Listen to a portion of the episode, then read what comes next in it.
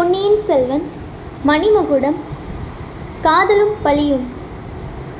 இரு நண்பர்களும் மேற்கூறியவற்றையெல்லாம் திகழுடன் பார்த்து கொண்டிருந்தான் இருந்தார்கள். குதிரைகள் மீதிருந்து குதித்தார்கள்.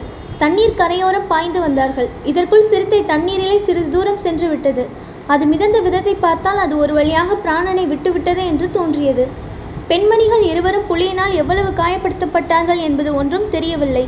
இருவரும் தண்ணீரில் குதித்து பெண்மணிகளை நோக்கி சென்றார்கள். முதலில் வந்தியத்தேவன் மணிமேகலையை அணுகி சென்றான். ஏனெனில் நந்தினியை நெருங்குவதற்கு அவனுக்கு அச்சமாக இருந்தது. மணிமேகலைக்கு காயம் எதுவும் ஏற்படவில்லை. புலி விழுந்த வேகத்தில் அவளும் தண்ணீரில் விழுந்து மூழ்கியதால் சிறிது மூச்சு திணறியதை தவிர வேறொன்றும் அவளுக்கு நேரவில்லை. வந்தியத்தேவன் தன் அருகில் வருவதை பார்த்ததும் அவள் எல்லையில்லாத உள்ள கிளர்ச்சி அடைந்து கண்களை இறுக மூடிக்கொண்டாள். கரிகாலர் வந்தியத்தேவனுடைய கையை பிடித்து நிறுத்தி நந்தினியின் பக்கம் அனுப்பிவிட்டு தன்னை நோக்கி வருவதை அவள் அறியவில்லை. இரண்டு கைகளினாலும் கரிகாலர் அவளை தூக்கி அணைத்து கொண்டு படித்துறை படிகளில் ஏறி மேலே போய் சேர்ந்து தரையில் மெதுவாக அவளை வைக்கும் வரையில் கண்ணை விழித்து பார்க்கவில்லை. மூக்கில் சுவாசம் வருகிறதா என்று கரிகாலர் வில விரலை வைத்து பார்த்தபோதுதான் கண்களை மெல்ல மெல்ல திறந்தாள்.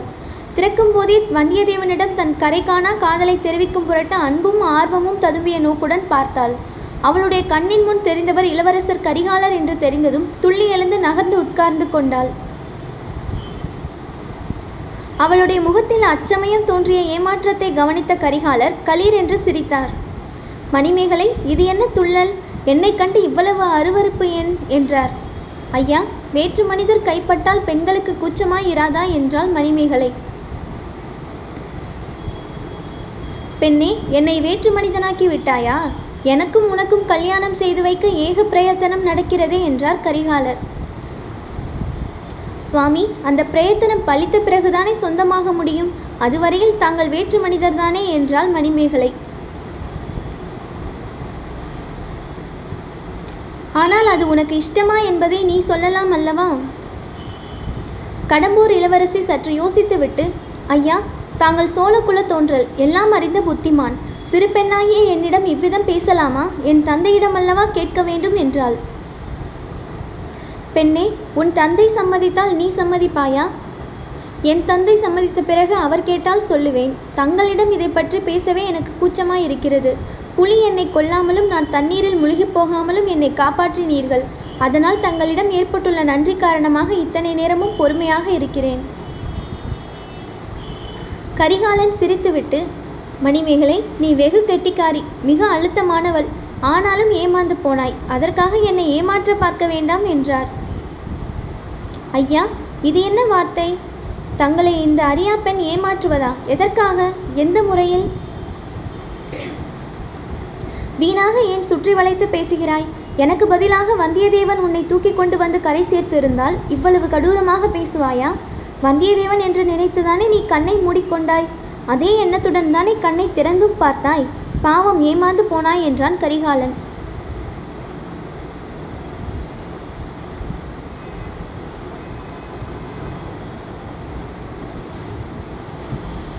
மணிமேகலை மணிமேகலை வெட்கத்துடனே சிறிது பீதியும் அடைந்தாள்.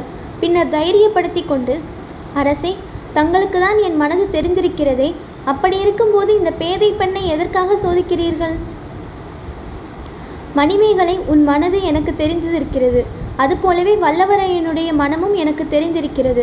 உன்னுடைய பரிசுத்தமான அன்புக்கு அவன் பாத்திரன் அல்லவே என்றுதான் யோசிக்கிறேன். அதோ பார் இளையராணி நந்தினியும் வந்தியத்தேவனும் சல்லாபம் செய்வதை நந்தினியின் முகத்தில் குடிக்கொண்டிருக்கும் குதூகலத்தை பார் என்றார். மணிமேகலை அவர் காட்டிய திசையை பார்த்தாள். அந்த கணத்தில் அசூயை என்னும் விஷம் அவளுடைய பால் போன்ற நெஞ்சில் ஏறிவிட்டது.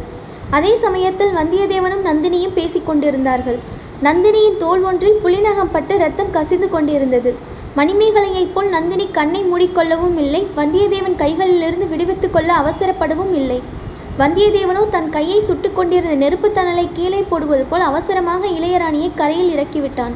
தண்ணீரில் மூழ்கி இந்த போது இருந்த போதிலும் நந்தினியின் உடம்பு உண்மையிலேயே சுட்டு கொண்டிருந்தது.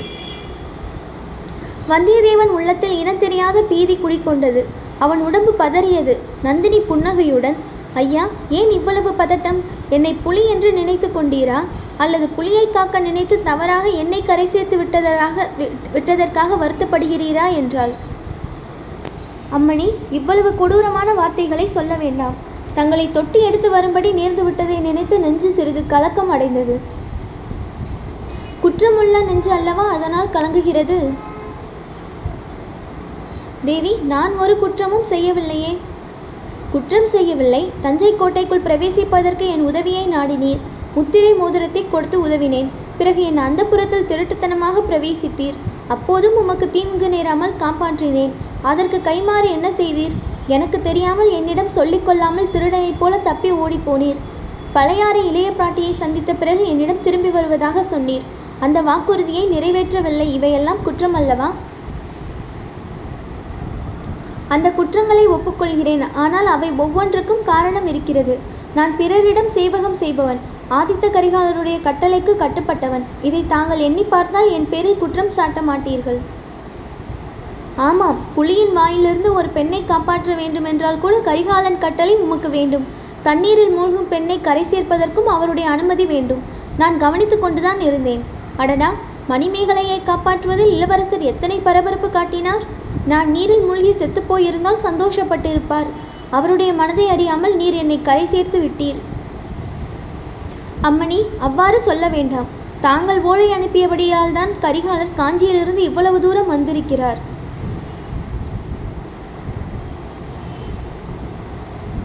ஆனால் அவர் இங்கு வராமல் தடை செய்வதற்காக நீர் அவசர அவசரமாக ஓடி வந்தீர். இளைய பிராட்டியின் செய்தியுடன் வந்தீர்.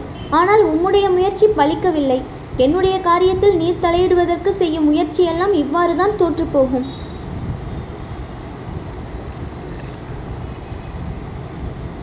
நந்தினியின் இந்த வார்த்தைகள் வந்தியத்தேவனின் மனக்குழப்பத்தை அதிகமாக்கின. அந்த வார்த்தைகளின் உட்கருத்தை நந்தினியின் முகபாவத்திலிருந்து தெரிந்து கொள்ளும் நோக்கத்துடன் அவளை உற்று பார்த்தான்.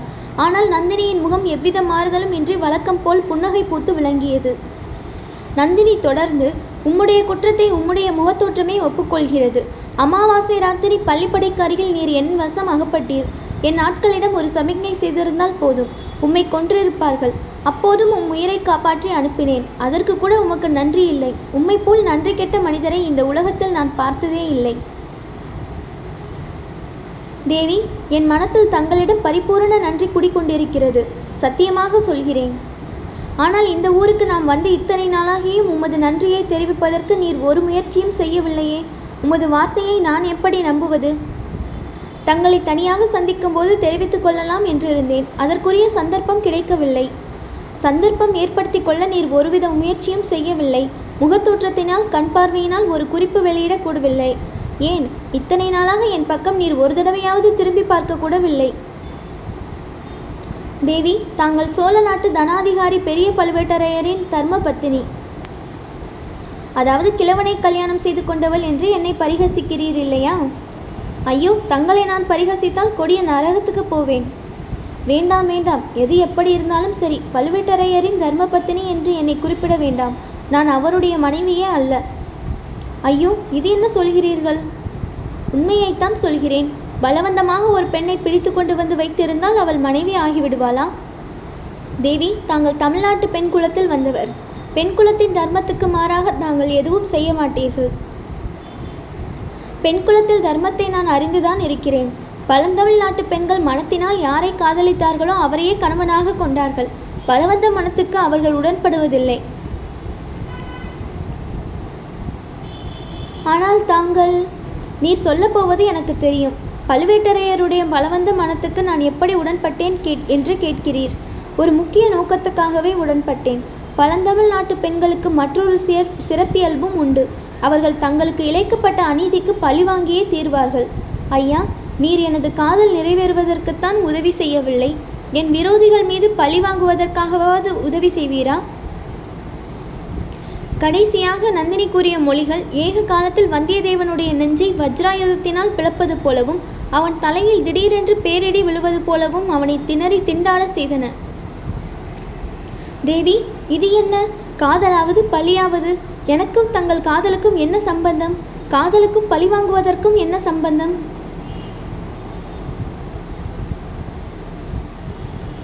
சம்பந்தம் உண்டு. ஆனால் அதை பற்றி சொல்வதற்கு இப்போது நேரமில்லை. அதோ இளவரசரும் மணிமேகலையும் நெருங்கி வந்து கொண்டிருக்கிறார்கள். நாளை நள்ளிரவு நேரத்தில் நான் இருக்கும் அறைக்கு தனியாக வந்தால் சொல்லுகிறேன். அது எப்படி சாத்தியம் தேவி? தாங்கள் அந்த புறத்தில் இருக்கிறீர்கள். நான் எப்படி அங்கே நள்ளிரவில் தனியாக வர முடியும்?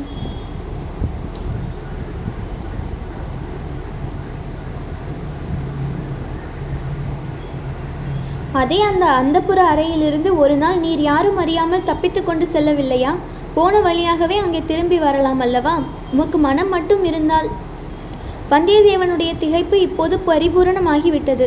ஆனால் நந்தினியின் முகத்தில் எவ்வித மாறுதலும் இல்லை. எப்போதும் போல புன்னகை தவழ்ந்தது.